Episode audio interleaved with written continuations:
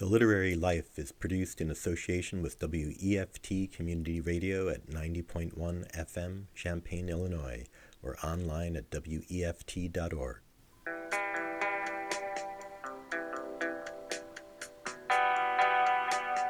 Hi, I'm Amy Hassinger, and this is The Literary Life. Math and poetry aren't commonly found together in the wild, though I'm sure some mathematicians wax poetic about perfect proofs, and formal poets certainly count syllables. But how many poems do you know that include mathematical equations, and differential equations at that? What, if anything, do mathematics and poetry have in common? Can they intersect meaningfully? Well, the answer to that is yes, if you read Amy Quan Barry. Barry is the author of four books of poetry and one novel, and she teaches creative writing at the University of Wisconsin in Madison. She calls herself the kind of person who's really interested in making connections.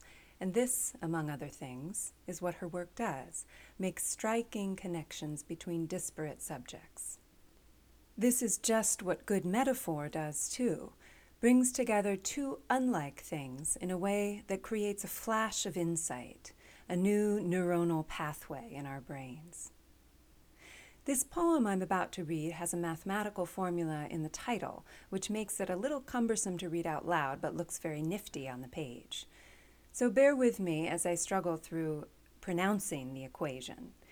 Here's if dy dx equals 4x cubed plus x squared minus 12 all over the square root of 2x squared minus 9, then by Amy Quan Barry.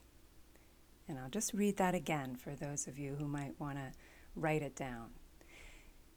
If dy dx equals 4x cubed plus x squared minus 12 all over the square root of 2x squared minus 9, then you are standing at the ocean in the moon's empirical light, each mercurial wave like a parabola shifting on its axis. The sea's dunes differentiated and graphed, if this, then that. The poet laughs. She wants to lie in her own equation the points slope like a woman whispering, Stay me with flagons. What is it to know the absolute value of negative grace?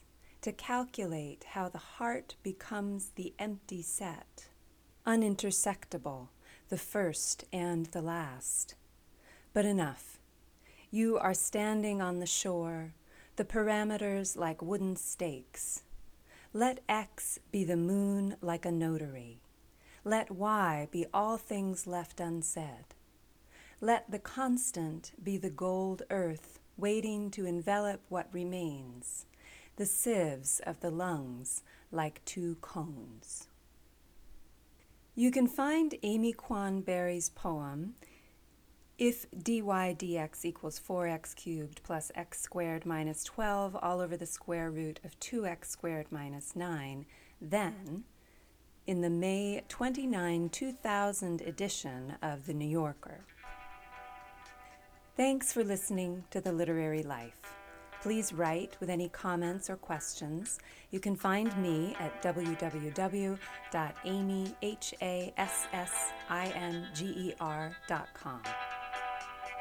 Until next week, keep reading, keep writing, and keep leading the literary life. The Literary Life is written by Amy Hassinger with music by Daniel Davis.